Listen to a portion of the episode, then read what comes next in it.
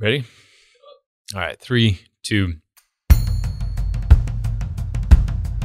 This is Good Schools for All, a show from Voice of San Diego about how schools work and how sometimes they don't. I'm Scott Lewis. This week, an unprecedented charter school scam that cost California tens of millions of dollars, with education reporter Will Huntsberry. Hello, Will. Scott, what's up? Okay, so tell me where this story starts. Well, so I think every good crime story has a suitcase full of cash in it, right? Hopefully, yeah. right. The A3 story has a version of that. So I want to start you with Luis Rigney. It's December 2017. We're in a bland office park in suburban Riverside County. Luis Rigney, he's a teacher and a principal for the A3 school network. And he's got several suitcases full of student paperwork. And this student paperwork is worth about $5 million.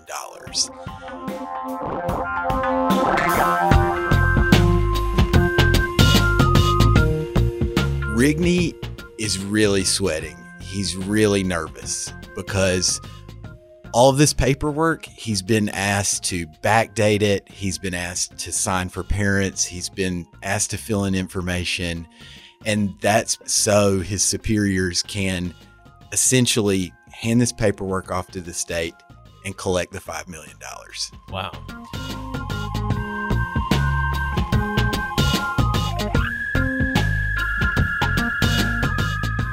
All right, let's start. What is A3? So, A3 is a really huge organization, which Luis Rigney was a small part of. And it covered roughly half the state of California, all of Southern California, all the way up to Santa Cruz, east across the state, back down. It was a group of 19 online charter schools that could enroll students from all these territories that they were authorized in. And so you're talking about a pool of potentially millions of students. Um, and they were enrolling some students, which were very real and utilizing their online curriculum in some kind of homeschool capacity. But then they also were enrolling students over the summer who were not really taking classes at all. And that's where somebody like Luis Rigney comes in he's approaching summer football programs and he's getting those students to enroll with A3 over the summer. And so A3 can collect a portion of how much would be owed on a student for a year. In this case, we're talking about a couple thousand, three thousand dollars per student. And that's what the paperwork's about. Yeah, that's exactly what the paperwork's about. The paperwork is the money in this case. And if you are especially an online school with really low overhead, that paperwork can translate into a lot of dollars. And 11 people have been charged in what prosecutors say was basically a conspiracy to defraud California taxpayers. And at the top of this uh, alleged conspiracy was Sean McManus, a guy from Australia who has been working in charter schools in California for the past several years, and another person, Jason Schrock, who was uh, kind of the front man of the business, prosecutors say. There was also an accountant who worked very closely with them. There was a man named Steve Van Zant. He previously had been charged and convicted with crimes related to charter schools as the superintendent of a small school district here in San Diego County. But but the net expands even wider. You know, you have um, people like Luis Rigney who are the enrollment workers trying to capture the students and the paperwork that translated to money. And then you had the football teams that were signing up and the coaches and the parents. And some parents were getting highly suspicious along the way. But all these people ultimately got roped in.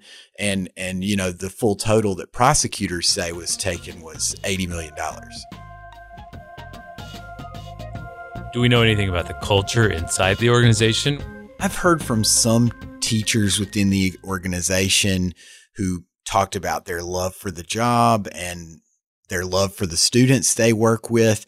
But we also have some really strong insight into how McManus and Schrock were consistently pushing for growth and the workers under them who were helping grow those enrollment numbers.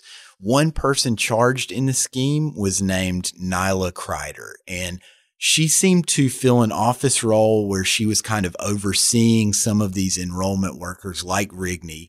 She also earned bonuses and she also at one point just got a $25,000 raise.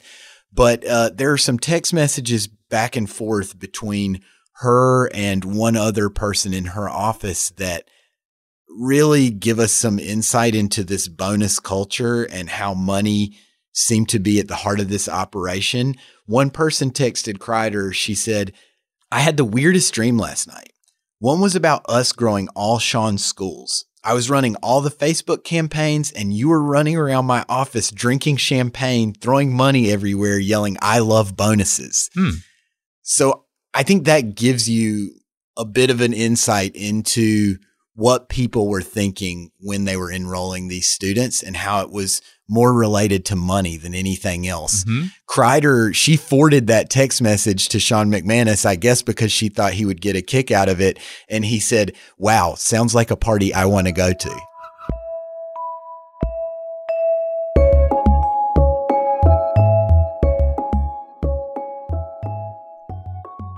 A3 is a very different kind of charter school. We hear a lot about charter schools today, and a lot of them operate almost exactly like a normal public school. They're a brick and mortar place with principals and teachers, costs a lot of money to operate them. But then there are also non classroom based charter schools. Yeah. So a charter school is a school that tells the district, we want to educate kids in a new, unique way. The district makes essentially a contract with them, uh, a charter. Uh, they get five years to prove that it works or not, and then they get renewed or, or declined after that. And this is a version of that? Yes, it's a version of that. They go to a school district, they ask if they can open up and run their unique education program. And in this case, they're saying, we're going to educate kids online only or mostly online. And you said it serves mostly homeschools? In a lot of cases, it would serve homeschool students. It could also just be someone who's kind of struggling in the traditional public school system. Maybe they're on the verge of dropping out or something like that. These schools actively target students like that as well. And now talk about how schools are funded because it's not that each school gets a certain amount of money. It actually comes with the student, right? Right each child who attends a school essentially has a certain amount of money attached to them. And it can range from anywhere to about seven thousand to thirteen thousand dollars, depending on a lot of things. So let's just say each student basically comes with ten thousand dollars attached to them. And these online schools, if they meet certain criteria, they can get ten thousand dollars per student, just like a brick and mortar school. And what did Luis Rigney do? So Luis Rigney, we start with him and his suitcase full of student paperwork. He was a teacher for A3 schools. They quickly promoted him to principal, and then they expanded his role even further. And what they wanted him to do, according to his testimony, is help grow this charter school network. Um, and so get more kids and the money that's associated with them. Exactly. Gro- growth means more kids, means more money. And so, what Rigney did, and several other people like him in the organization, is they had a certain part of California that was kind of their field, and they would reach out to football programs, cheerleading programs, swim programs, in some cases, the Boys and Girls Club. And, and what they would do is they would give a presentation and say, if you sign up your kids with our program, Sometimes they called it prodigy athletes. It operated under several different names. But they said if you sign up with us, we can donate to you $25 per student you sign up. And in some cases, there would be even more money on top of that as well, like a weekly fee. And then they would say, all you have to do is continue with your normal sports program. Hand us over the paperwork for each student and logs showing that you did the football program, and we'll give you the donation. And wait a second. So you're saying that A3 would sign them up as though they're students to continue doing whatever they're doing in these programs. That's exactly right. And and then the programs would get a kind of kickback for doing that. And this is all proven, it's all established.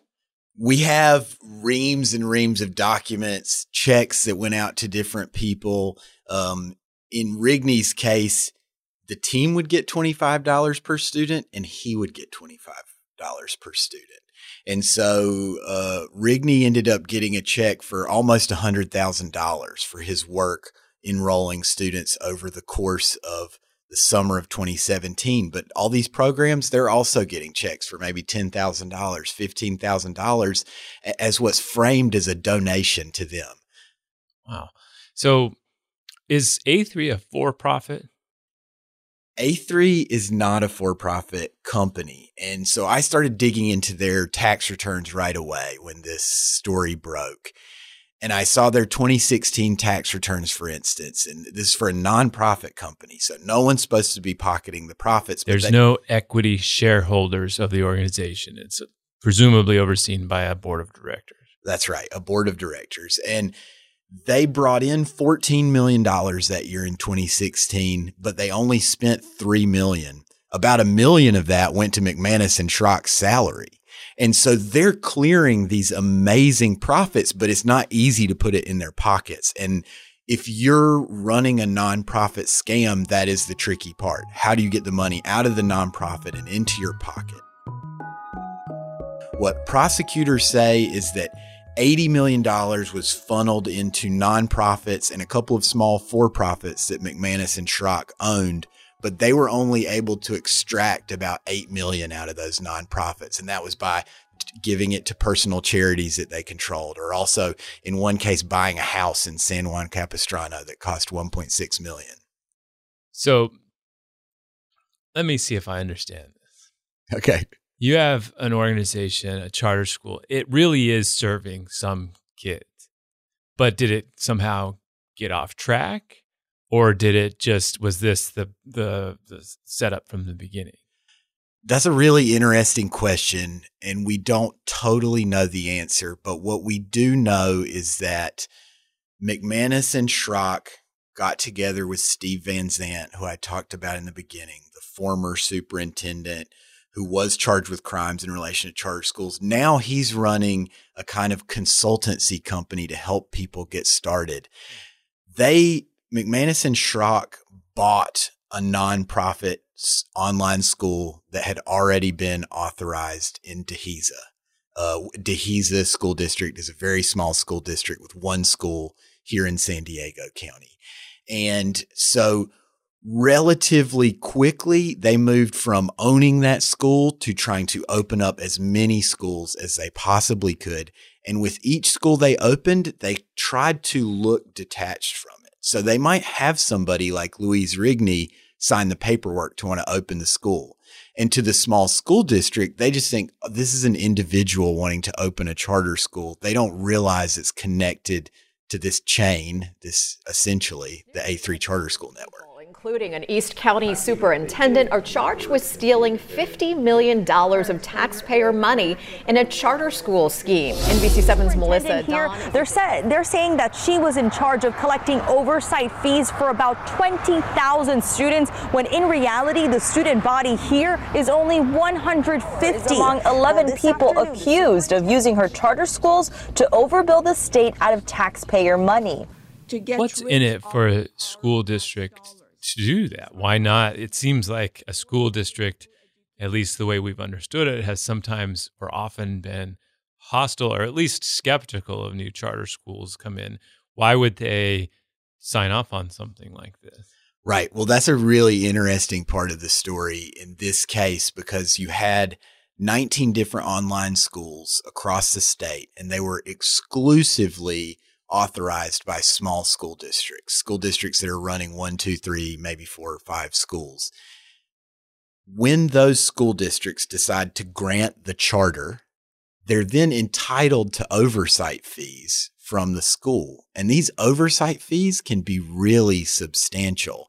And in the case of Dehesa School District, they made at $1.2 million just off the 1 to 3% fees from the A3 charter school. So in, in this case, you know, I mentioned 11 people were charged. Nancy Howard, the superintendent of Dehesa, she was charged in this. Prosecutors essentially say she was complicit in helping the whole scheme work. So you have a small school district with very few students. It is it has an incentive to approve a charter school that comes by. We have a charter school that comes by that's run by this A3 network. The A3 network gets paid per student that it recruits. Is it recruiting students from outside that small school district? It is. If you're an online school, not if you're a brick and mortar school, but if you're an online school, you can operate in the district that authorized you with its one little schoolhouse and that entire county. So in San Diego, you know, we're talking about hundreds of thousands of students. So ostensibly the the school district is actually getting more students in to its area of coverage. Yeah, according to the grand jury transcripts, you know, when these people would approach small school districts, they would explicitly say, We're not going to take your students. It wouldn't necessarily be written into the contract, mean, but that was the understanding. You mean the small school district could be assured that its small student population would actually not be affected by this new entrant? Exactly. We won't take your students, but we will give you a cut of all the money we're making. You have a school district, a small school district that uh, authorizes something like this, immediately gets the benefit of some of the fees that are paid off of that.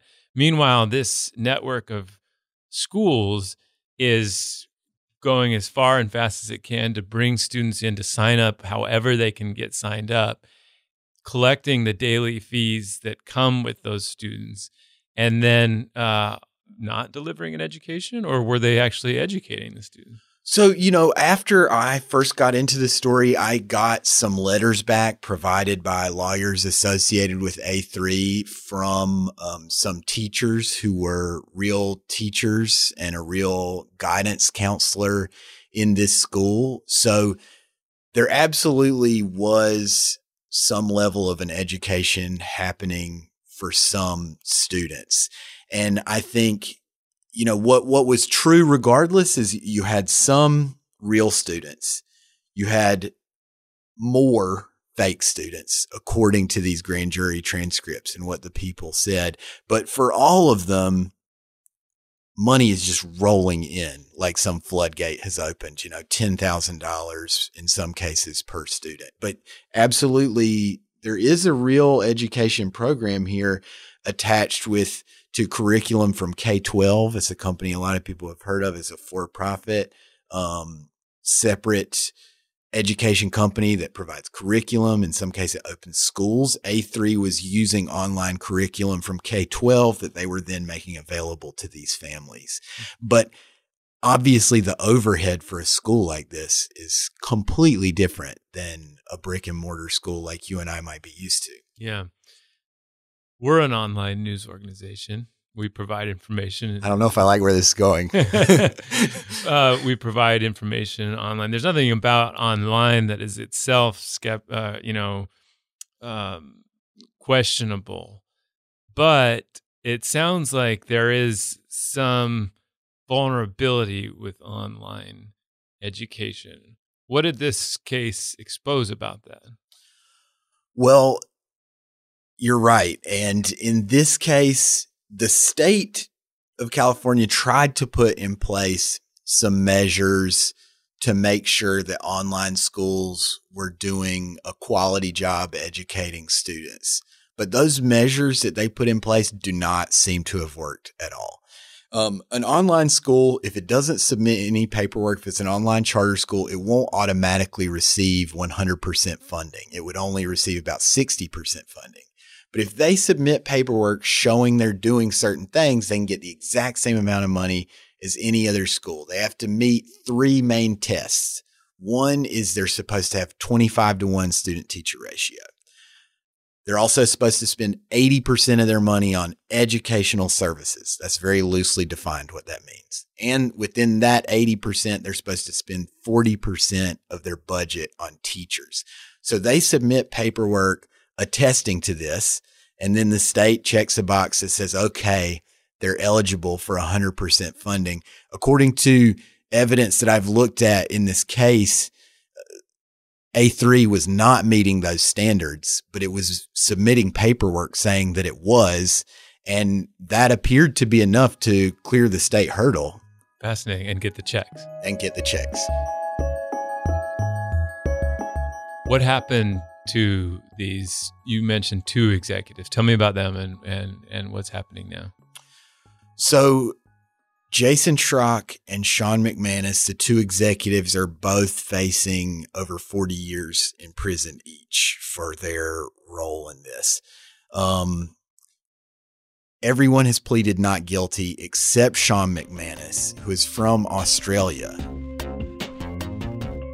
He's in Australia and the extradition process has not started yet. I think that's something that can be very slow and cumbersome. But I think this is a process that is going to play out over a couple of years. So this story, this this scandal broke. The prosecutors uh, were in San Diego that tracked this down. Yeah, this was a case broken open by San Diego prosecutors. Um, we have something here that's been loosely referred to as the public corruption unit uh, for several years. And this is, I think, the biggest case by far that they've ever gotten onto.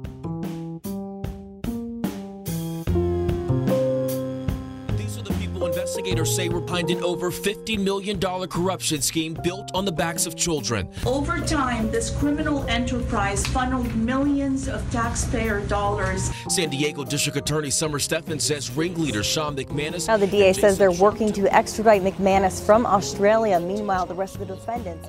so, you talked to San Diego's DA, Summer Stephan. She came in, talked about it. What did she have to say about it? Well, uh, DA Stephan she first off said, I mean, this is a really difficult investigation for her office to undertake. You cannot, I mean, these are very smart people. And in general, fraud and economic fraud. It has a higher level of criminal thinking and uh, a, pretty sophisticated. And so you have to bring a lot of resources and divert and focus on it and really determine. She said it took countless man hours and that it was one year in the making with the investigators and the lead prosecutors basically spending their weekends in the office. But she also said, you know, it was, I think she used the word disheartening for how easy it was. She felt like that such a scam like this with an online charter school could actually take place. And she even compared it to identity theft of basically um, A3 was stealing these children's identities and turning them into students even when they weren't.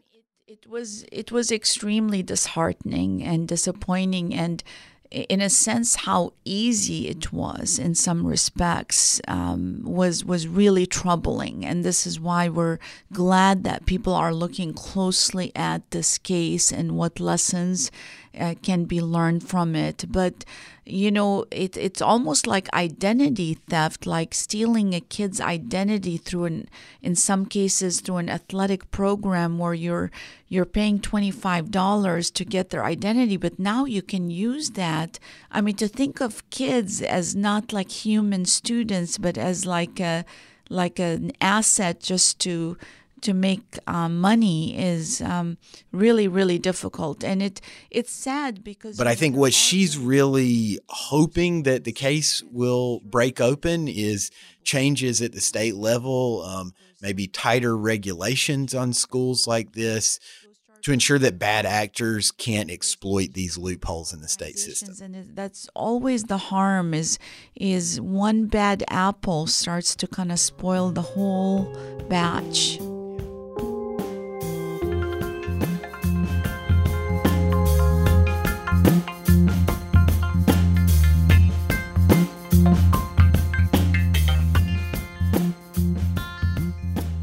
What happened to Luis, Luis Rigney?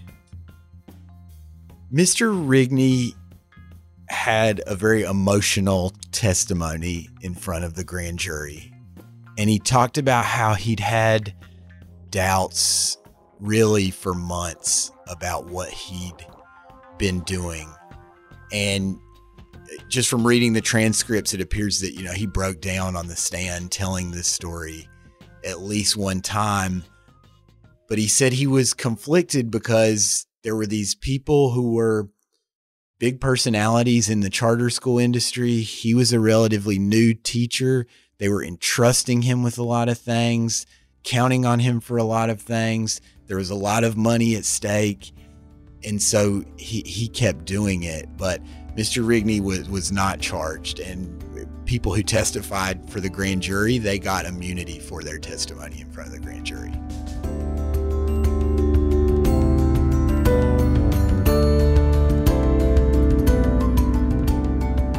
This has been Good Schools for All from Voice of San Diego. I'm Scott Lewis. To keep up with the entire season, be sure to subscribe. We'll have new episodes every two weeks for the rest of the year. If you want more stories about school and education from Will Huntsberry, you can get his newsletter, The Learning Curve. That's at voiceofsandiego.org or vosd.org slash learning curve. This show is edited and mixed by Nate John. The rest of the production team is Megan Wood, Adriana Heldiz. Thanks for listening. We'll talk to you in a couple weeks.